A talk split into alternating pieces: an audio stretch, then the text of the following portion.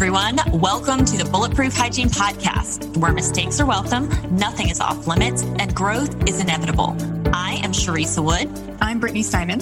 And we are putting our brains together to bring you the tools you need to elevate your hygiene practice, build amazing team culture, and provide patients with the very best care.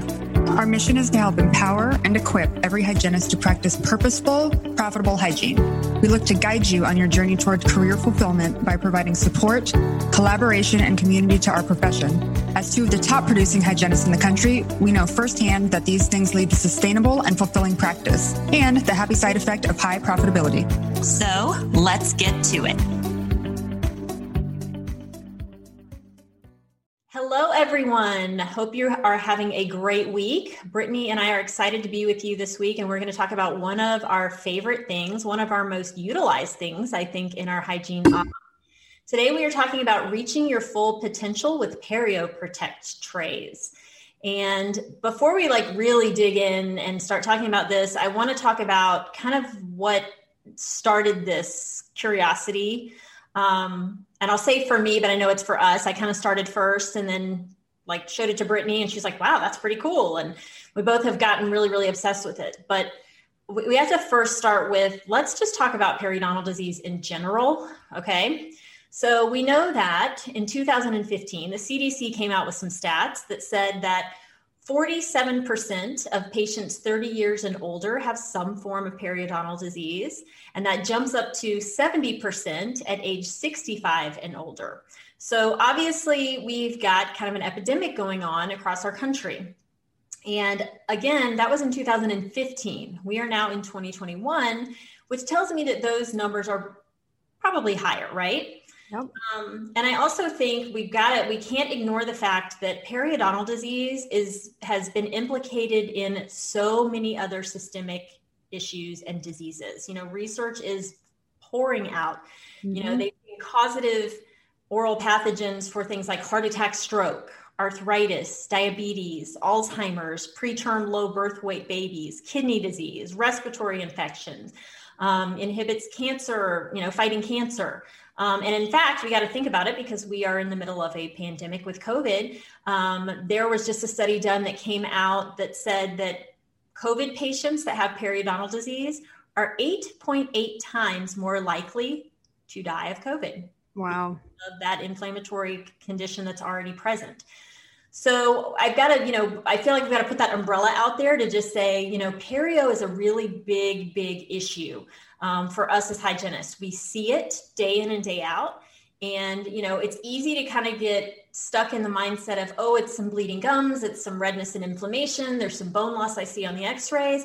But it's really, really important that we understand the full systemic effect that it can have on our patients and their quality of life.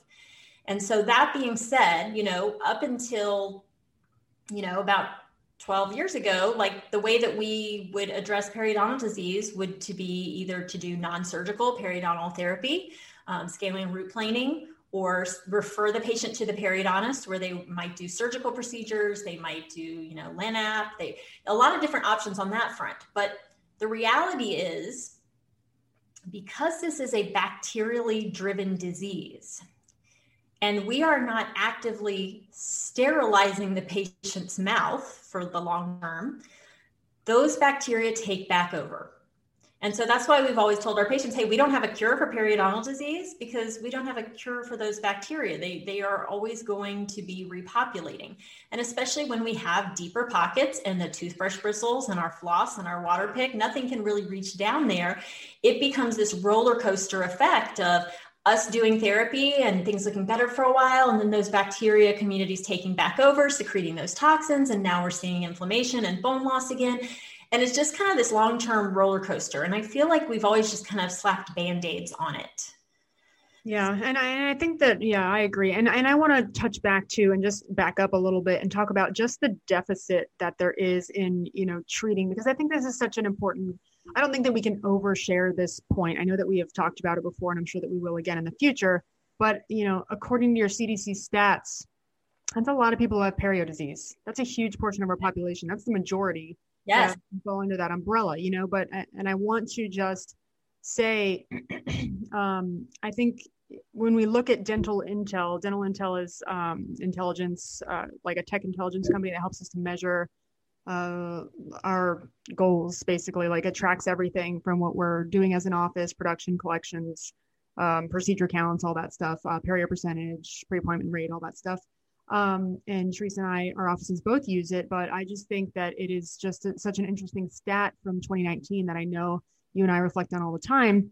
And that is that uh, the lowest performing 10% of offices in the United States have only been treating in, in the year 2019, um, only treated 3% of their patients for perio disease. That's not even close to that's a that's a gross under treatment, under assessment, under diagnosis, under educate, under educating our patients.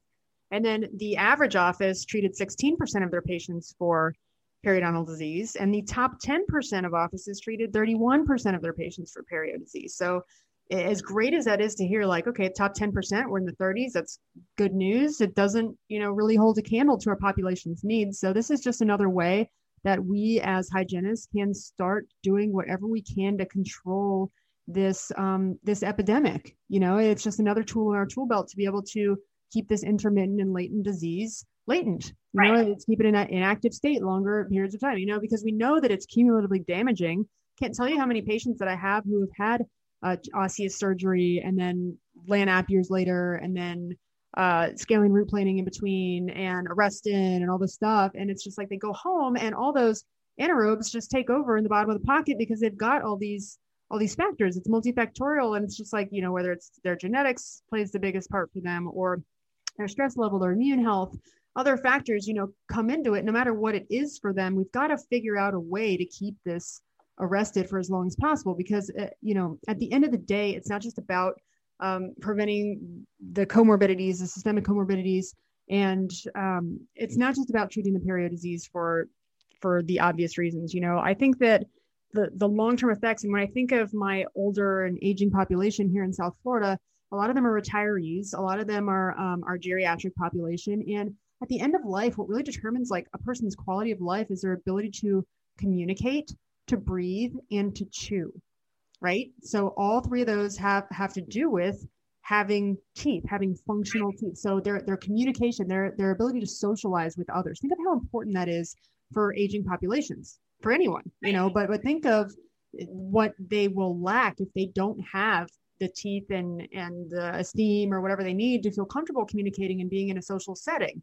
So that's one aspect. And then the collapsing face right? The collapsing face that comes with uh, losing teeth and that shrinking alveolar bone and shrinking ridge and the constant even denture adjustments and partial adjustments and all this stuff it just doesn't replace you know if if someone can't afford implants it's like we've got we've got to fill the gap because that facial collapse can increase the likelihood of OSA, and then that increases tenfold, and it's just like this spiraling out of control thing.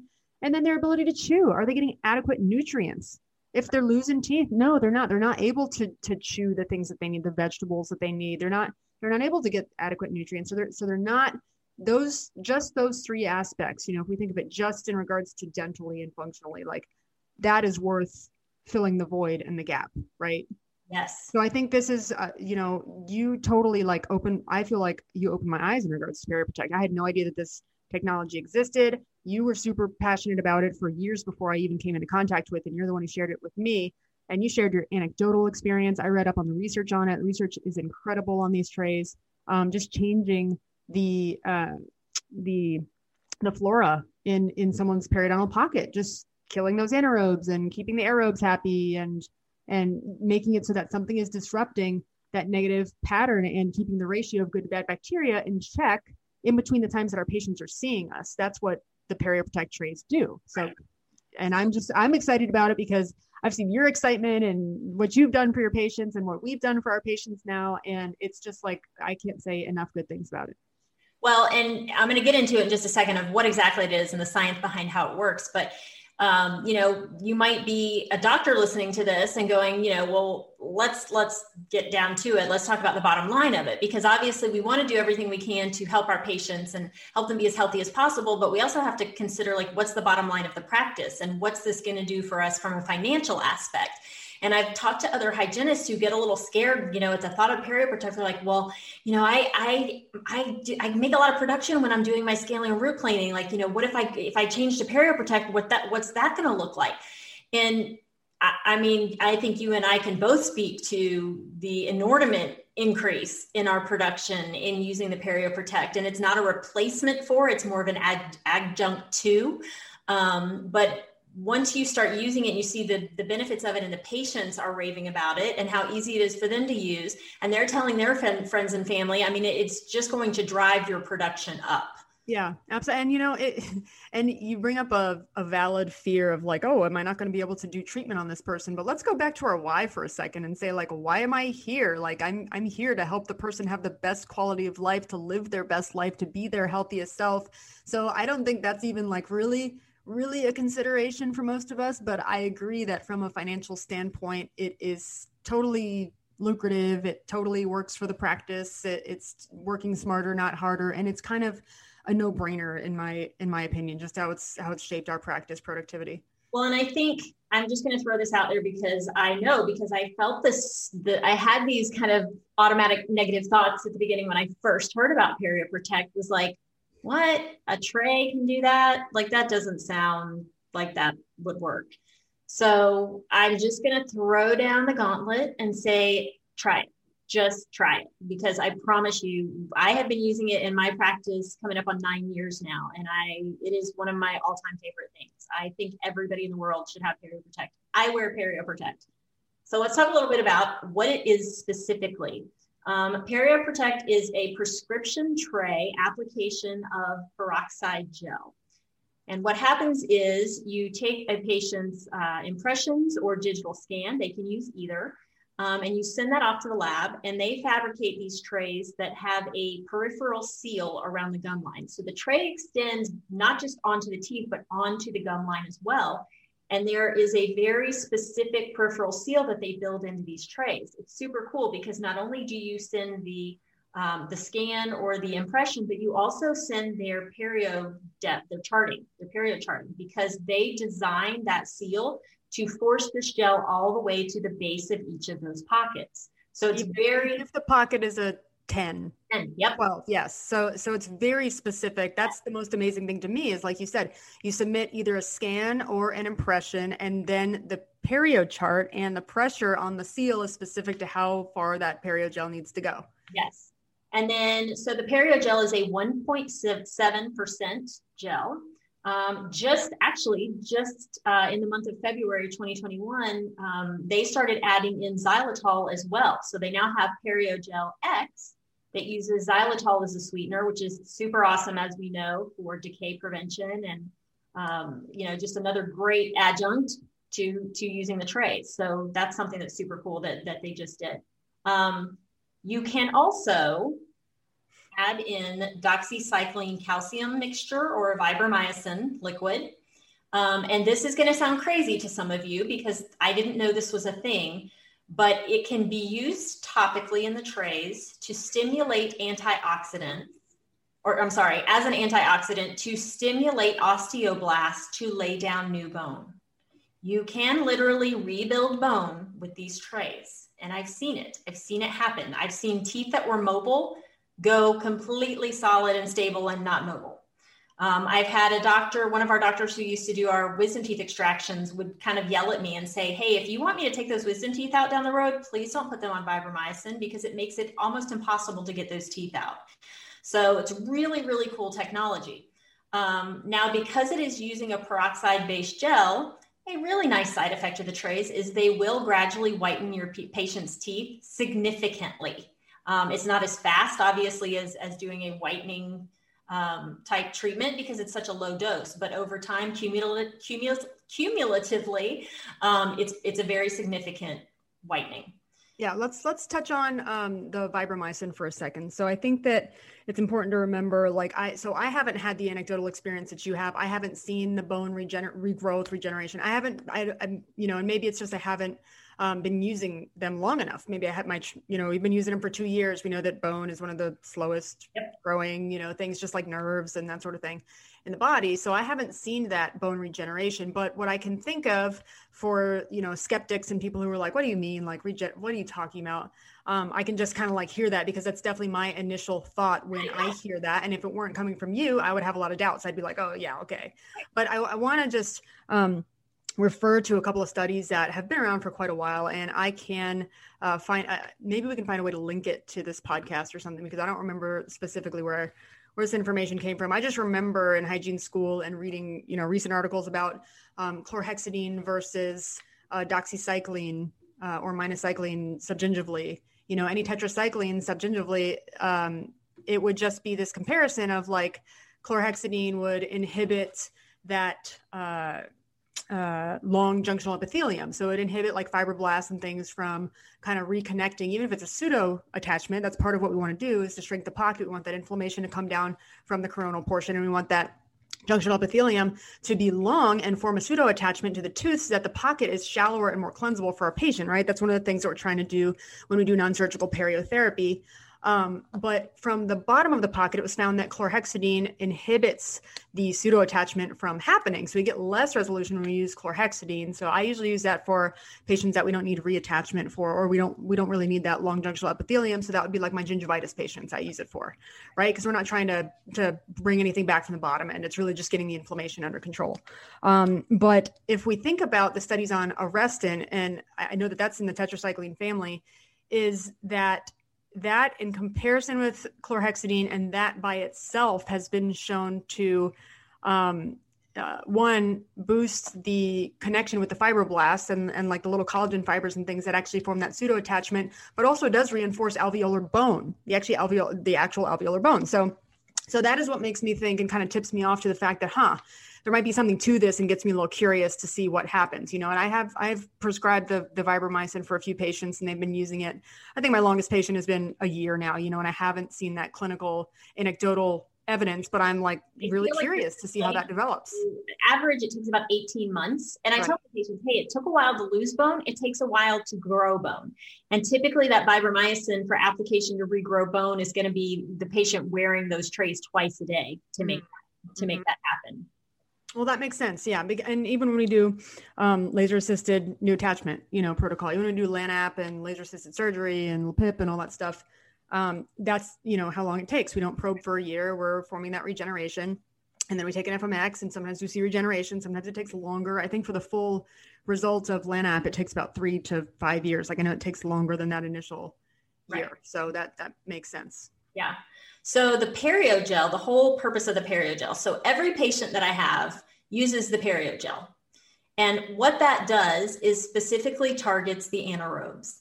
So, you know, obviously we've got the good healthy bacteria. Those are the aerobes. Aerobes, thank you. And then we've got the um, oral pathogens, which, which are the anaerobes. And so those are what are hiding down in the pocket. You know, it's warm, moist, dark, not a lot of oxygen down there. And what the trays do is because it is in gel form, it forces that gel to the base of the pocket and holds it in place. You know, we've got the positive pressure of the sulcular um, fluid coming out that's trying to, you know, flush everything out. So you've got to have that that positive pressure to hold that in place so that it, it can stay. And it it honestly kind of debrides away any buildup that's down in there and oxygenates those anaerobes and pops their their cell wall and kills them. So it's a great way to get that into every single nook and cranny um, in that patient's mouth and eradicate what's actively there but then create a community that they cannot continue to live in. So it's a very smart way of addressing those bacteria which is really what's causing all of the problem. And, and, and you you know you alluded to it is definitely multifactorial um, but if you can control the anaerobe, if you can control the bacteria, you can control that patient's outcome. And so yeah. that's what these trays do. If you can control one or more of the factors, it becomes a lot less, yeah, prevalent. And right. you basically undermine all the layers of the plaque and calculus lasagna. Exactly. If you will. Exactly. Yes. So what does this look like? So, um, you know, let's talk about who's a good candidate and obviously I said I feel like honestly everyone is a good candidate, right? Because I personally don't want to have those anaerobes hanging out anywhere subgingivally, and that is why I use them. Um, so obviously I think everyone's a candidate, but if you're just getting started and you're not quite sure, um, I think one of the best places to start is your active perio patients who have active disease. You see the bleeding, you see the, the redness and the inflammation, you see the bone loss. Um, and then your patients who are perio maintenance that aren't really staying stable, that we're not really maintaining health. You know, they're coming in every three months, but we're still seeing bleeding, we're still seeing inflammation.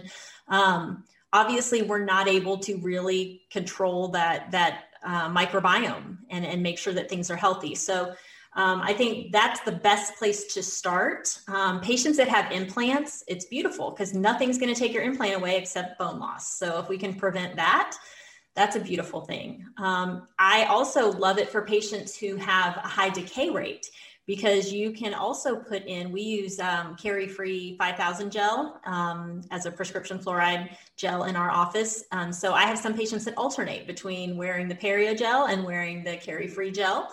Um, and it's great for patients who have a lot of recession because again, it's holding that gel, it's forcing that gel all the way down around the roots. Mm-hmm. Um, obviously, I've got the xylitol on top of that. That's yeah, great. Yeah. Um, obviously, any of your patients who have systemic issues going on, you know, you've got somebody who's, you know, got a, got arthritis, um, diabetes, uncontrolled diabetes, um, you know, your heart attack, stroke risk, or previous history patients, your pregnancy patients. Um, there's just there's so many options for people um, that are great, great candidates. So you, you, find your candidate, and then the process involves um, either taking your scan or taking your impressions and sending those off to the lab can I add to the candidates? Yeah, please. We have we have similar but different kind of rationale at, at Spodak. So so because we have kind of a different uh, modality than you, like we're multi-specialty. We don't really refer out. We do a lot of our own treatment because we've got the periodontist and the oral surgeon and the endodontist with us, you know, on our team. So we refer to them in our practice. So um, we came up with a protocol. Uh, and actually, for, from what I understand, LANAP uh, is regulating like whatever whoever regulates LANAP, wherever that came from, originated, um, has added PeriProtect or perio medicament carriers, these trays, um, to their protocol. Wow. So at the yeah, so so from what I understand, that's what you know. I heard this from our our former prosthodontist um, at Spodak. So I you know I'm just enlightened because of him. But we now include uh, PeriProtect trays in every LANAP treatment plan. So anyone who's having laser assisted therapy does need to oxygenate the pockets because we can't clean subgingivally for a year. We can't probe. You know, nothing's getting down there. They need to oxygenate those pockets and kill the anaerobes uh, without damaging the regeneration that's going on. So that is the safe and effective way to do that. So all LANAP patients is a is a great um, is a someone who's great to implement it on anyone that I see in my schedule who has had a history of multiple treatments for their active perio. So that could be non-surgical therapy, yes. that can be uh, surgery plus non-surgery. It can be multiple surgeries. It can be, you know, just different things that has been ongoing. I can tell, I can explain to them, hey, this has been a roller coaster. Every time this is active, it is cumulative damage. So you lost a little bit of bone, we arrested it. Now you're losing a little bit on top of that. So eventually, we're going to come to the place where teeth become loose, and then we don't really have options for for keeping them and saving them, we'll have to talk about replacing them at that point. So let's try this because guess what? We've tried we've tried a lot of other things. We've modified your home care. You're doing your part at home. We've got to get something else in between the times that you're seeing me to disrupt those bacteria kill the bad bacteria that are that are remaining active that are causing this to be really this roller coaster ride this cyclical problem for you. And and usually patients are like yes i've invested like $50000 like something crazy you know if they've had surgeries and treatments like this is this is a no-brainer for them. So anyone who's had multiple treatments in the past, anyone who we do salivary testing on who has a refractory perio is a big thing for us. And um, we we do a lot of salivary testing. Our periodontist does a lot of salivary testing. If they have refractory perio, they are getting perio trays. Anyone who does full mouth restorative, all those crowns, the margins, we need to maintain the the gum tissue around them. That is like no brainer for that too. So I just want to throw out some other ideas because yes, definitely, I agree with Teresa. Like uh, totally it's a preventive it is a treatment modality it's a maintenance tool it is like this highly dynamic thing um, but i think that all of those patients are great candidates and and i also want to tie back the candidates uh, sometimes we have to think out of the box in order to address the patient's chief complaint right So if a patient comes in and their chief complaint is, I want to whiten my teeth, right? But they also have perio disease. They're not as interested in that. They don't see the value in, in treating that as much. And they're really just set on like, oh, let's let's whiten the teeth even after being educated. This is the the route that I would use to do that for that patient, right? Because we're getting from the health aspect what the patient really needs. They're getting what they need, and also they're getting what they wanted as well. They're getting their white teeth. So I think it can be used in that way there there are just so many things that I can think of and so many ways that specific patient scenarios that I can think of that have we've enrolled Perio Protect and it's just been like the best thing. Yeah. Yeah, 100%. 100%. So, um like I said, you'll you'll you'll get your initial scan or impression, send that off to the lab. It t- typically takes about three weeks to get back to you. Um, now, here's another interesting thing: is, and I know Brittany and I do this a little bit differently. So I work in Georgia, and I um, am very limited with what I can do treatment wise for periodontal disease. You know, I obviously can do scaling and root planing. I cannot anesthetize myself, so I've got to get the doctor involved for that. Um, I cannot touch a laser. Um, so I, I, feel like I'm kind of kind of tied. Now, for me personally, because of what I know and understand about perio and all the connections systemically, and I know that whenever I'm performing non-surgical periotherapy and I'm creating all that bleeding, I'm creating that bacteremia, I'm introducing all of that bacteria into their bloodstream at once. And that that is something I'm not super keen on. Um, and I make sure my patients understand that that if we go that route, that that's that's the reality of what's happening. Um, so because of all that, I like to use Perio Protect trays as my initial therapy. So for me, I will have them wear the trays for four weeks before I go in and do any kind of scaling and root planing. Um, because I really want that bacterial community to be diminished. I want to see less inflammation and less bleeding. Um, I think it's just a much healthier route to go. So that's kind of how I start in our practice. Um, and then they'll wear them three times a day for 10 to 15 minutes for that first four weeks. They come back in, I reassess. I'm, I'm, you know, taking a new perio chart. I'm seeing, you know, one to two millimeters, sometimes three millimeters less of pocket depths. And that's, you know, that reduced inflammation um, and less bleeding and less tenderness for the patient. Um, and then I'll go ahead and do my therapy. And then I have my patients wear the trays twice a day for the next three months. Um, and then as we go and as we see them heal and progress, once my patients are stable and I'm not seeing any inflammation, I'm not seeing bleeding, everything looks really healthy, we've regained the attachment we want, then it's once a day for 10 to 15 minutes long term. Okay. And can I have a couple of questions because we treatment plan that we do this a little bit differently, I know. So you treatment plan, I know before doing scaling. So that even that that goes for patients with like gross calculus accumulation too, like a lot of calculus, supragingival. I've so, got I've got if I've got somebody that has a ton of buildup, mm-hmm. um, then a lot of times I'll go ahead and just remove that supragingivally oh, because I want those trays to fit long term. So I'll do more of a gross debridement for them first, so that I can have access to the gum right. gums, and then I will take that scan. So, do you, in any instances, treatment plan two sets where you'll do a set before and then treat and then a That's set a after? Great question. I will do that for patients who have more severe periodontal disease. So, if I've got a patient that's got, you know, seven plus millimeter pockets, what I know about the um, ability of these trays is it, it's really going to reduce those pocket depths and that inflammation to the point where it's really going to change the, the anatomy and the topography of the gingiva. So I know that as things heal and get healthy, those those trays and that seal aren't going to fit as tight. So for those kind of patients, I do let them know like, hey, either we've got really exacerbated inflammation here or we've got really deep pockets.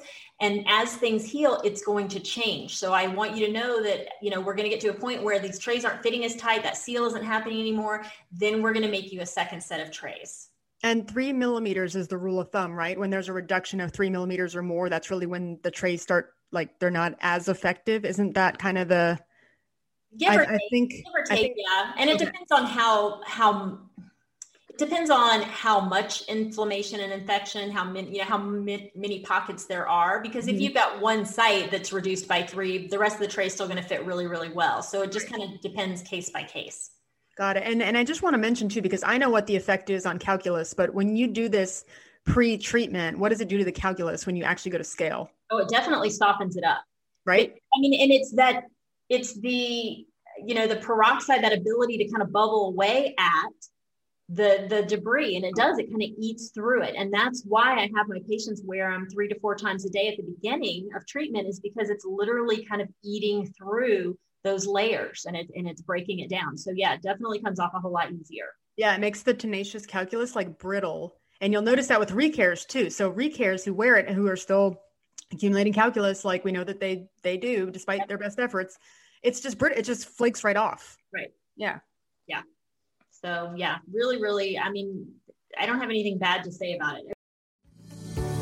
Thanks for investing your time and energy into listening to Bulletproof Hygiene. Remember to click subscribe to join our community of dental professionals that embrace growth and collaboration to better yourself, your patients, and our profession. For more information on our 2021 Live Summit, Bulletproof Hygiene book, and training opportunities, download the Mighty Networks app and search Bulletproof Hygiene. people ask about, well, what about, you know, the, the patient compliance? What does that look like? Um, and I think, you know, as with everything, you have some patients that are, you know, going to come off and on. You know, I had a patient Friday that was in. It was like, hey, how are you doing with your trays? And they're like, well, I was doing really good until I took a trip and I forgot my trays, and then I've come home and I just haven't gotten back on track. That's the reality of things but I would say 80% of my patients are pretty darn consistent with it because they've seen the benefits. Their mouth feels better, the tenderness is gone, their teeth are getting whiter. Mm-hmm. Um, yeah, they definitely stay stay with it because it's working for them. It's cool because this is the one thing i feel like you know and, and, people ask all the time well if my patient's not like great at flossing or they're not taking my home care recommendations are they likely going to wear the trays? I mean that's on a case by case basis. Like clearly you know if someone's not committed to wearing their aligners for, during invisalign they're not going to wear the aligners if they're not committed to flossing or brushing. And we see that over and over again but i have um, just anecdotally seen a lot of patients who aren't the best with home care who kind of like refuse to floss but are willing to try the trays and then they notice the difference like in their own mouth and they notice either less bleeding less tenderness their gums look different to them which i know is like very uncommon. People don't notice the way that their gums look but i have had some patients say like oh wow my gums actually look like they look i don't know they just look different. They they, they look not as red or not as whatever. You know they they notice these things and it's just i think it's the thing that patients can see the biggest change you know because we can see the change when they start flossing and brushing and that sort of thing but but they don't get the tooth whitening. They, they might not notice as much like the the difference that it's making but i feel like people really notice more with the perio trays for some reason. Right. Yeah. I really do. So you want to kind of get into the ins and outs of like what a perio protect onboarding enrolling protocol might look like. Yeah let's do it. Did you have anything else clinical that you wanted to share on that? I don't know. If i think of something i'll hop in with it Okay. Okay. Um, so we came up with uh, so at Spodak, this is all we'll go over our kind of like protocol. And by the way, your verbiage is in here and it says by Teresa Wood from Atlanta Dental Spa. This is what we say to to educate patients on PerioProtect because she is the ultimate resource for this. Um, so PerioProtect in our protocol, we we explained you know what it is and what it isn't. So it doesn't replace non-surgical periotherapy, LANAP, laser-assisted surgery, or, or traditional perio surgeries in general. Sometimes it can, if we try it as our initial modality for treatment. Sometimes it can keep patients out of out of that boat, and if we can do that for them, great. But a lot of times it's an adjunct to those things. So, like I mentioned before, it's an adjunct to the laser. It's an adjunct to scaling and other treatments and removing and debriding the, the calculus and the disrupting the plaque biofilm and all that stuff initially. Um, it's an you know intraoral tray system that uses suction over teeth. So we define what what it is. We define what can be used in it, like Teresa just went over. Um, we also define the differences between perio trays and night guards. So a night guard um, is hard acrylic material is on one arch and not the other. You don't wear it on both. It doesn't cover the gingiva. It's not meant for that. Clearly, um, the perio trays clearly cover the gingiva, have a completely different function. You use uh, a medicament in it to, to serve a completely different function. So this was information for our team, but it's also great information to think of for patients and be prepared for patients to ask, well, I have a night guard. Can I just use that? No, you can't. It doesn't, it doesn't have the same design. It's not specific to your gums. It doesn't serve the same purpose at all. Like these are specific. Here's why. I want to add something very quickly. Yeah. popped in my head because I've had a couple of patients ask me. Mm-hmm. Um, I actually had a patient this week who asked me, she said, Well, I've got an event I want to go to.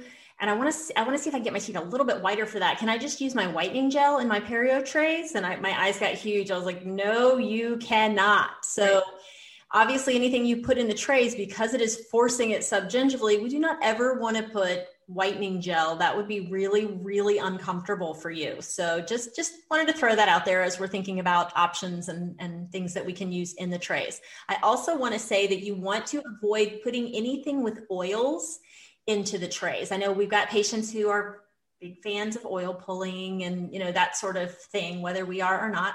Um, and if you put oil into the trays, it can break that seal, release that seal, so that it's no longer as effective. So just just just a couple of little things I thought of there. Yep. Yep. Thank you for that. Um, the next thing that we that we went through so we defined you know what's periprotect how can it be used what it is what it isn't and then steps for implementing periprotect for patient care. So that's what teresa went over about determining who is a candidate and we went through who's a candidate rationale for recommendations which is what we've already reviewed. The the next thing is patient education. So we we defined the verbiage that we would use to help enroll patients for perioprotect um, and Teresa, maybe you can go through some of the verbiage that you use because you enroll it so well and educate patients so well. Do you want to talk about how you bring it up with patients and how that typically goes? And so, and I'm, you know me, I'm kind of, I know we talk about that we're not robots a lot, but I feel like sometimes I am kind of a robot only because I've created very specific verbiage for things, and I just kind of that's my go-to. And I feel like I just designed it in such a way that makes sense to people. Mm-hmm. Um, so the very first part of enrolling PerioProtect is helping your patient understand and own their condition. So I'm really big on as I'm doing all of my assessments, I'm taking my x-rays, I'm taking my photos, I'm doing the perio charting. I'm involving my patient in all of that so that they can see and understand what's going on in their mouth. You know, we all are very, very, very aware of how much periodontal disease can not hurt and not seem like a problem. And so many patients, you know, you do all your assessment, you're like, hey, I, I got to tell you, you know, we've got some infection going on in here. And they're like, wait, what? Nothing hurts, nothing bothers me. Mm-hmm. Um, so it's it really takes involving your patient in that whole process. So showing them on the X-ray, pulling that up, showing them the bone loss showing them the redness and the, the inflammation in the photos you know having the conversation with them that the bleeding that they're seeing when they're flossing is not normal and not healthy um, and then when i perio chart i always say you know i perio chart out loud so that they can hear those numbers themselves you know and i preface it with hey i'm going to go ahead and check the health of your gum and bone I'm taking measurements around the gum line. You're going to hear me calling out numbers. Anything from one to three, that's normal and healthy. That's what we want. Anything four, five, or above, or any areas of bleeding indicates some inflammation and infection. So that by the time I'm done with all of that, they have heard for themselves. You know, they can tell me, ooh, that didn't sound very good, or ooh, we got a problem. Then I sit them up because this is the other thing. I think it's important to not say this while they're kind of leaned back at your mercy. Sit yeah. them up let them feel comfortable. Let it be a conversation between two people. And i just say hey i'm really concerned. You heard me you know you, you heard me calling out those numbers. Um, let me tell you a little bit about what those mean and what's going on. So where you hear me say fours that's where we have some inflammation. And that's basically so let's think about this. We have a lot of healthy bacteria that we want in our mouths. Well, sometimes we get exposed to some of the bad bugs, and those are typically anaerobic, meaning they don't like oxygen. So they really like to hide down below the gum line. It's warm, moist, dark, not a lot of oxygen. So they hang out there and they set up camp. In doing so, they start secreting toxins, and that initiates the inflammatory response. So your gums get a little puffy, swollen, may feel some tenderness, see some bleeding. I know you mentioned that you've been seeing some bleeding. This is an infection going on the areas of fives or six that you heard me say, that's where this infection has been going on long enough to where those same toxins have started to dissolve the bone underneath your gum. Let me show you on the x-ray. And you know, I've got that on the screen for them and I'm showing them where the bone height should be versus where it is.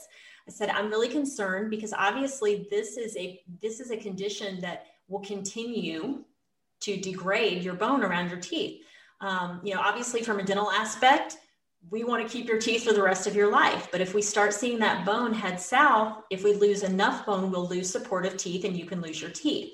Where I get more concerned are the systemic ramifications because when we have this kind of infection going on and we've got that active bleeding happening, or we're chewing on inflamed gums, that releases all those bacteria and all those toxins directly into your bloodstream.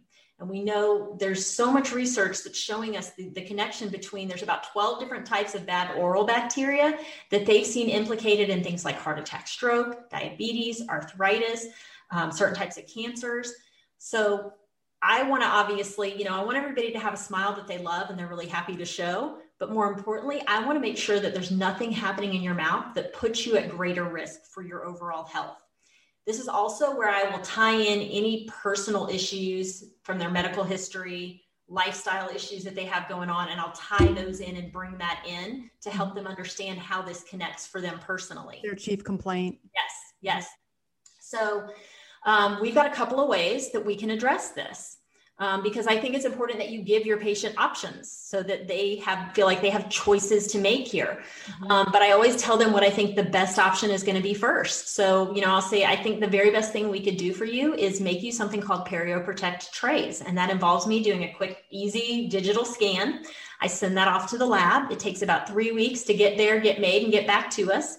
You'll come back in for about a five minute appointment. It's just making sure the trays fit and feel comfortable, showing you how to use and take care of them. You will wear those trays three times a day for 10 to 15 minutes. So while you take your shower in the morning, if you can catch it around lunch or dinner, and then in before you go to bed at night, you'll do that for four weeks.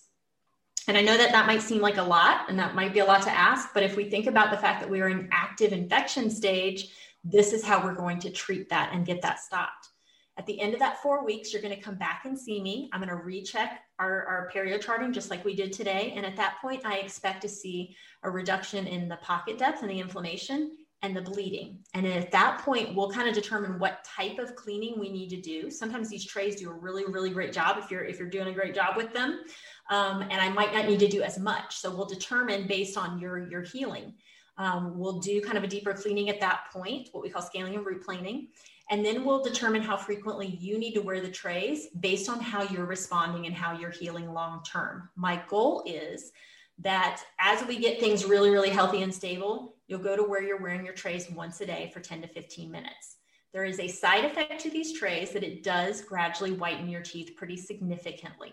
So that would be our very best, you know, treatment for you. The alternative to that would be doing what we call scaling and root planing or that deep cleaning. And that's where I'm going in all the way to the base of those pockets and, and scraping and flushing as much of those bacteria out as I possibly can. I'm going to be honest with you, doing that does kind of create what we call a bacteremia, where it's stirring all that bacteria up into your bloodstream at once. Um, and I know I'm not actually sterilizing anything. So I know I'm getting a lot of the bacteria, but I'm not necessarily getting all of them. So in those cases, we have to be really, really thoughtful of how we're going to target your home care toward those areas because they become really, really hard to reach for you, which is why I'm a bigger proponent of the trays. I just gave you a ton of information. So tell me, what do you have questions about? What are your what are your thoughts? Where do you think you would like to go from here? And then I'm really quiet. So you've you've never done that before, huh? You're a complete rookie. It sounded completely unnatural and unfamiliar to you. I feel like I could do that in my sleep. Like, I feel like you definitely could. I I think I have heard the exact, but every time you say it, it's very like authentic and like you're really connecting with the person and you tie it back to their chief complaint. But like clearly, I want to touch on just a couple of things because you did just do a lot. You just demonstrated a lot of things, and I think that there are some um some really like you just gave us like golden nuggets in regards to just enrolling patients in general not just in regards to perio protect right? So the first thing is you reviewed the problem first right? Problem what's going to happen if we do nothing? The long-term implications of not treating the problem. And then here are the possible solutions. I didn't notice any point in time when you brought up the cost Correct. right so correct. Okay, so why is that so important? I think I think that this is a an important thing to touch on with the Perio Protect trays because it is a quote unquote higher price tag if it's coming from the hygiene department. It is one of our our more quote unquote expensive um, uh, uh, treatments that we offer. So what what is your thought on not bringing the cost up, and and what is the thought on? Well, let me tell you. I'll, I'll tell you my thought. My thought is because I can't contain myself. I'm sorry. That was just so beautiful.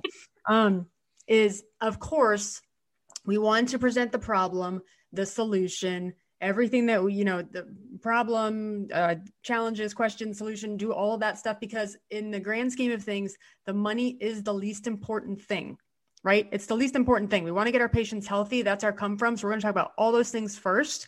And we want to let them understand the value before we put a price tag on it because then they can decide okay do i value that enough but if we put a price tag on it first and we make that a barrier then they're not going to hear the value. They're going to get stuck at the trays cost this much and then they're not going to hear the rest of what teresa said so beautifully. So that's really important. Another thing that you did is you let the patient hear you let the patient see by showing them the photos the radiographs and then you let the patient i know that you would show them a model of the PerioProtect and let them touch the trays a lot of times as well. So you're engaging multiple senses there. I also so, i didn't say this because i wasn't actively doing it but if i have a patient who you know obviously is tender when i'm perio charting I, I kind of use that to say, oh, that's tender. I'm like, yeah, that's really common when things are infected. You know, it's mm-hmm. again them feeling that and putting that together. Like that's not a normal thing. Yep. You said you said I'm concerned. There's infection. You noticed bleeding. There's bleeding here. These are the things that I look for. You pre-framed so that they knew what to listen for, so they were engaged in the entire process. So, and then you asked an open-ended question at the end of all of that. Right. What questions do you have? What are your questions? So I just gave you a lot of information. What do, what are you, what are your thoughts on this? So all of those things I think are key in enrolling any treatment, but especially perio which is like they you know no one comes to the dentist like hey my gums hurt. You know like i that's happened a handful of times right? Sometimes there is an acute inflammatory problem and or there, there's nug there's nup there's something going on or there's you know something a popcorn kernel lodged somewhere. But other than that no patients don't come like yeah my gums are, i think i have a problem with my gums. I think they're inflamed. Yeah. Some uh, there are a handful that do and that's when i get super excited. Mm-hmm. when they like i had a patient a few weeks ago and she came because when she's bleeding, I mean, when she's brushing, her teeth are bleeding profusely. And I'm like, yes, I got the, na- I got an answer for you. We're going to stop this. This is going to be great. Yeah. But you're right. Most people don't have any idea. I mean, I think, I think if you took a survey of, of Americans, I think the majority of Americans think that pink in the sink is normal.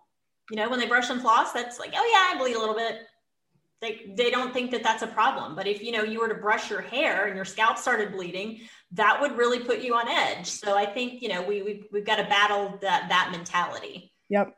Yep. That's an analogy that i know ashley that i work with loves to use too. That's a great analogy. All right. So that's in regards to enrolling and verbiage um, and in regards to treatment planning and fees. Um, so the PerioProtect code is d 5994, it's periodontal medicament carrier. It's actually a medical code, right?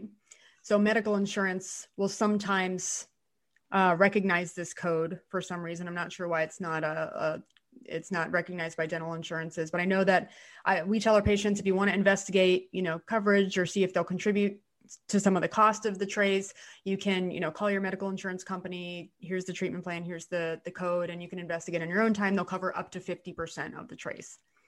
Right.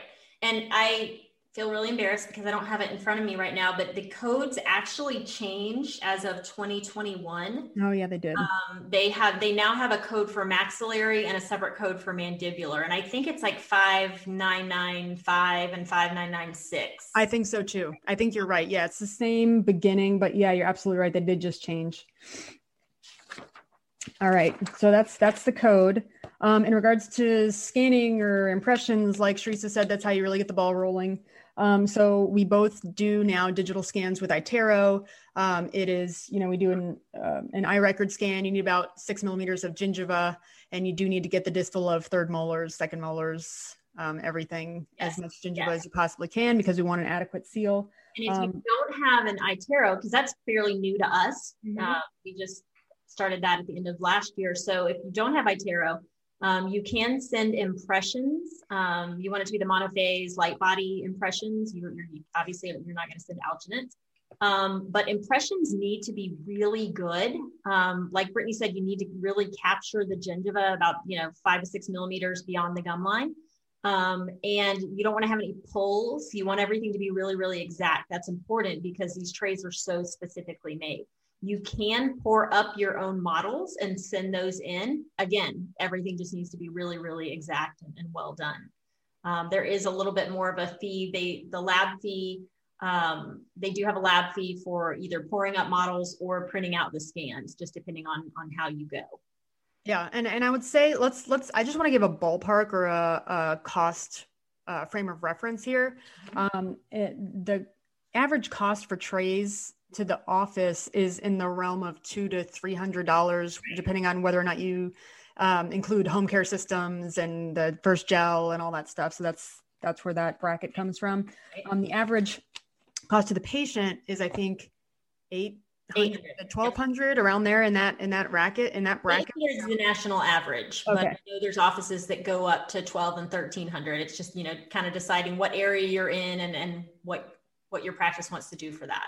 Right. And the trays, you know, as long as there's not a significant change in a person's uh, dental topography, meaning they don't have extractions or get a full mouth rehab or a significant change in, you know, their the shape of teeth or anything like that, the trays last five to 10 years as long as the patient takes good care of them. So it is, it's not like retainers. And you know, something I tell my patients, this isn't an investment that is going to be continuous. You know, it's not going to be like retainers where you have to replace them every two years. They last five to 10 years as long as nothing significant happens in your mouth. Um, and it's it's a long-term investment. Yeah. And as far as the perio gel and the vibramycin go um, we carry those in our office and we do that because we do so many trays and i feel like it creates some accountability for patients when they come in and i say hey do you need some gel?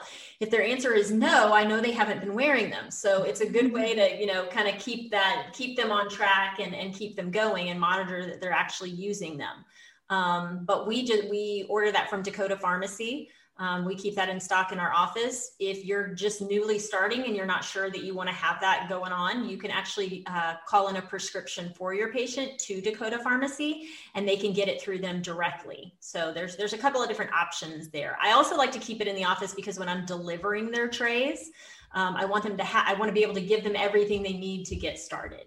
Mm-hmm. Yep. So so whether you're scanning or taking impressions um, if you're scan well either either way you need to submit a paper script right? So if you're scanning you can fax it over. If you send impressions teresa do you just send that with the impressions? Yeah. Okay so you send the paper script with the impressions okay. And when i do uh, the scan i actually email. I email both the lab script and the perio charting together. Gotcha. We fax so i guess you could do it either way. Whatever is more user friendly for your office. Um, and then in regards to delivering, I know Teresa touched on earlier, you said it takes about two to three weeks for the trays to to come back once you submit that scan and it arrives or the submit that um, impression and it arrives. But I know with the pandemic, our turnaround times have been a little longer. They've been like four to five weeks they've been a little slower than usual. I'm not sure if it's because of the volume going through or like or the personnel and just people coming down with COVID or what, but we've been we've been having a little bit of a lag. So right now we're at about four to five weeks for the turnaround, but um, it's a great idea to del- to schedule that delivery appointment so that they're on the books. They make sure to get their perio trays. Yes. Um, we usually collect uh, at least half up front or or in full up front, and then upon delivery they either owe half or zero, or we or we formulate an in-office treatment plan for them if that's what is necessary. And we schedule about 20 to 30 minutes for that delivery. And Teresa, do you want to go through your verbiage for delivery? So sure. Um, I always try them in 1st mm-hmm. um, to make sure that they've got the proper seal and they fit comfortably. Um, there are times where if the patient has maybe some exostoses or some tori or they've just got thinner um, attached gingiva that there's been some areas or even around like the very back you know, very distal of the, the molars where they think things feel like a little too tight or pressing too hard and you can almost see like the tissue blanching a little bit. Um, i have been able to adjust the trays. I use a hot knife for that. You want to be very very careful to not adjust anywhere near to the seal because obviously that's what makes them work. Um, I've also sometimes seen though if there's a little bit of a flange on the very distal, it might not want to seat all the way down. If I can take that hot knife and take that extra little flange off, it'll it'll seat. So making sure they're fitting right, and you know I'm sticking my gloved fingers in, making sure that the seal is happening. Um, making sure the patient's comfortable. Um, I literally open the gel, unscrew the tube, tell them, you know, we got to cut this tip off, screw it back on. I've had patients, if you don't really tell them all these things, like I've had patients cut through the end of the, the, the screw tube and then there's no way to seal their gel off afterwards. So all the little things. Um, basically, what I instruct them to do is just make a thin line of gel from one molar to the other around in the tray. Um, if we're incorporating the vibramycin as well, and again, that's really, I'm only using that for patients who have really exacerbated inflammation because it will take it down very quickly or more significant bone loss. So it's really, and it, because it's a liquid and it's hot pink in color, you can't miss where it's going. Um, you just put a drop, drop, drop kind of around the tray, or if it's just one quadrant, you can just put it in that area and then put the trays in. They're going to wear them for 10 to 15 minutes. Um, and then when they take them out, they're going to gently brush off the gel, rinse the tray under cold water, and lay it out to dry. And there is, like Brittany said, there's some options you can get through Perio Protect where you can get like the little patient care case that comes with them that like they can hang them in, which is really nice. Um, I do ask them if they have dogs at home because I've had several trays become really expensive chew toys. So, you know, if you've got a dog at home, for some reason they love these things, keep them high up and far away. Um, and to only use cold water to clean them because hot or warm can warp them. I've had a patient who put them in the dishwasher to clean them and they did oh. not the same. Well, that was a good thought. They just wanted to sterilize. I mean, yes, I, I mean, I, I thought it was, you know, they're trying to be helpful.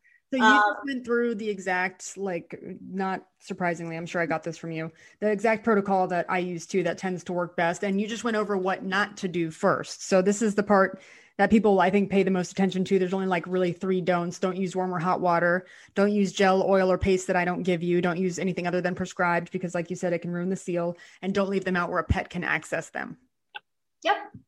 Mm-hmm. And that's pretty much it. So, you know, they'll, they'll lay them out for their next wear and brush the gel off their teeth and, and go about their day. Mm-hmm. And usually, when I have them try them in, they do blanch the gums, even in areas where they're not fitting too tight, even just where the seal is. So I like to show the patient, like, hey, this is completely normal. Your gums may appear white. Is anywhere pinchy or pokey, anywhere bothering you? And then that's when we'll do the adjustment. But I want them to know that that's normal. And also, like you said, you you make sure that they're seated all the way uh, to make sure that they fit, but also that the patient gets that feeling of like this is like a diabetic leg stocking, like it's supposed to be very snug. That's tight. Yeah, it's, it's very snug. So you want them to to know that that's normal. Um, and then, you know, I don't actually dispense the gel either, but I show them, yeah, molar to molar all the way at the bottom. You don't want to uh, get the gel in the seal because that defeats the purpose kind of thing. Um, you show the patient, you know, big teeth on top, small teeth on bottom. This is how you de- determine the, the upper and lower trays. You wear them for 15 minutes. Um, no, you can't wear them for 30 or 45. Like, it, yeah, dude, you have those patients that come in and they're like, I'm an overachiever. Like, I, I couldn't do it two, twice a day, but I did it once a day for 40 minutes. I'm like, that's awesome. Except the gel is pretty much done with its job at about 20. So, yeah. yeah. That, 10, that 10 to 15 minute uh, time frame is when it's most active and when the patient's actually getting the and I will say too, if you're questioning, like, I don't know about you, Brittany, but for the adjustment, I mean, I might have to adjust 5% of them. Like, that's not a common thing that I'm having to do. Yeah, it's it's a low percent. I would say ours is a little bit higher and it's a little it's a little strange. I don't I don't know if it's something with the with the iTero or the scanning or something. It, I would actually think it would be opposite with alginate impressions and the distortion that happens with those with humidity and stuff. But I think that ours is maybe like 10%, I would say. Still pretty low though. And it's very straightforward. And usually it's an immediate relief type of thing, just like a, adjusting a night guard or adjusting a, a crown, you know, occlusal equilibration or whatever. Usually they're like, oh yeah, that's much better. So, and also I want to add uh, photographs. So, photographs before, during, after follow up. Um, the follow up is generally four to six weeks. You know, we have them come back in, do a periodontal chart, or, or sometimes if if their maintenance is in two months, I'll just wait till their next maintenance. Right. You know, and and reeval at that visit, update some photographs. But I like taking the photos because that's really the best. It's the it says a thousand words, like Teresa likes to say. You know, and it, and it encourages the patient when they can see the changes. Yeah, absolutely yeah and I, I have a patient that i can think of off top of my head who recently you know he's he's had ongoing perio issues and has been uh, kind of steadfast steadfast in not wanting to move forward with a whole lot of treatment and resolving and doesn't you know follow home care recommendations. And every three months it's like a mountain of calculus build up on those lower anteriors the facial and lingual. Um, and it was interesting how he actually complied to wearing the periprotect trays. So we talked about him extensively talked about you know rescaling and this was he was just barely overdue for his home care and his perio disease was just off the charts. Like it was so incredibly active that we were like we have to retreat this you're in treatment mode now. And it was only like five months since his last recare you know just the poor home care and the calculus accumulation. Um, so talked about rescaling and periprotect trays and how you know we want to minimize the need for treatment Um, so he was enrolled. He was a little grumpy pants about en- enrolling and saying yes, and like, oh my god, this is expensive, and like, why are you know, why are we doing this, and is it necessary? And I've known him for a long time, so I was just very straight with him. I was like, yes, it's necessary. Yes, this is what's best for you. Let's let's do this. I'll take pictures. I'll show you next time. Like I was just like, just trust me, do it. You know, do whatever you can, and let's and let's look at it together next time. So we took original the photographs that day, and then did the scaling and then took follow-up photographs in four weeks and then at the three month and it was just insane the change the reduction in inflammation and redness at the gingival margin the reduction in calculus accumulation even though the patient hadn't changed his home care besides adding periprotect trays the whiteness of his teeth and it's funny because i asked him i'm like I can just see clinically the change that's happened before even chart. I'm like, I haven't, part- I haven't done the numbers yet, but clinically I can see the change that's happening in your gums. Have you noticed? He said, no. I, I pulled up those photographs and he, I could see the, the light bulb go off in his head. And he was like, oh, like he really got it at that moment. And it was a person, you know, who, who we'd been on this kind of rough road with, who'd been a little stubborn and hadn't, you know, hadn't accepted the treatment and had difficulty kind of believing it. And it was, it was a cool aha moment. Nice. That's yeah. awesome. Yeah. Yeah, I mean, there's definitely, I mean, I think we could do a whole nother podcast of just the the stories that we've seen, that the individual patient stories that we've seen. I mean, I have seen multiple patients' A1C levels come down because we're treating that source of chronic inflammation.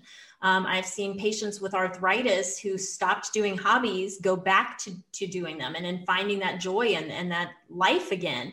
Um, you know, I, I just think it's incredible what they can do for people outside of just reducing you know the the plaque levels and the bleeding you know? I've seen a lot of improvement in chronic fatigue believe it or yeah. not so oh, a lot of sure. that makes total like, sense. Yeah like i'm just like man i'm always tired. Man i'm just you know and we've ruled out osa and ruled out other things kind of thing.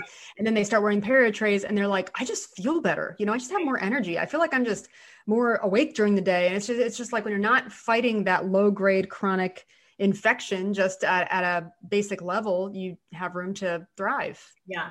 Yeah so i want to you know we could talk all day because we love this and it's yeah. super super effective.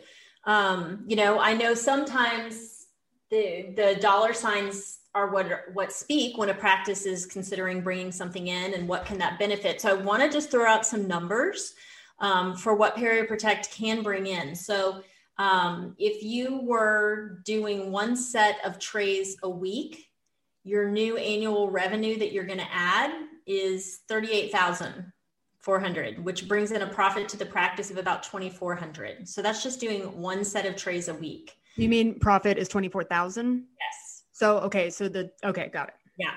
So, you know, that's just a small thing to think about, but that's just one tray a week. But that's, you know, it's, it, you're making a huge impact in the um, patient health care as well as the profitable profitability of the practice. So something really to consider. Yep. I think you're right. We could go for hours on that. But with that, do you have any other pressing? So what I what I have is if you are listening to this and you number one, if you want more information, like I said, Brittany and I could talk about this all day. And I've had some of you already reach out to me through our Mighty Network and ask me, you know, some specific questions about Perio Protect and how to how to get that going. Um, so we love to help kind of coach you through that. Um, but you can start off getting more information if you go to the website. It's providers perioprotect.com backslash bulletproof. Um, then you will kind of go be going through us and it gives you a little bit of a discount. Um, there's tons of information there about how it can benefit how the process works. Um, but that's where i would start is check that that site out and then obviously come visit us on our mighty networks come join our community there ask us questions let's talk about tell us your success stories like let's uh, let's get into it let's have some fun with it Yep. And as always, remember that we would love to see your face in person this coming July, July 2020 in Austin for Bulletproof Summit. And if you're interested in connecting with us in that way, go to bulletproofsummit.com. It's information about registration, exact dates, ticket uh, costs, and you're you're able to get more information and register there. And do you know what, Brittany? What? All of our attendees become Perio Protect providers at no cost to them. I think so, that's probably the biggest icing on the cake yep. I've I've yep. heard recently. Yeah. yeah. Awesome. So, everybody have a great week. Reach out if you have questions, and we'll see you next week. Thanks for joining us for this episode of the Bulletproof Hygiene Podcast. We hope you've had as much fun as we have. Don't forget to click subscribe for a lot more where this came from. We appreciate your support and promise to keep the hygiene gems coming. Keep track of upcoming Bulletproof Hygiene events by visiting bulletproofhygiene.com or download the Mighty Networks app and search Bulletproof Hygiene to stay connected. We want to hear from you.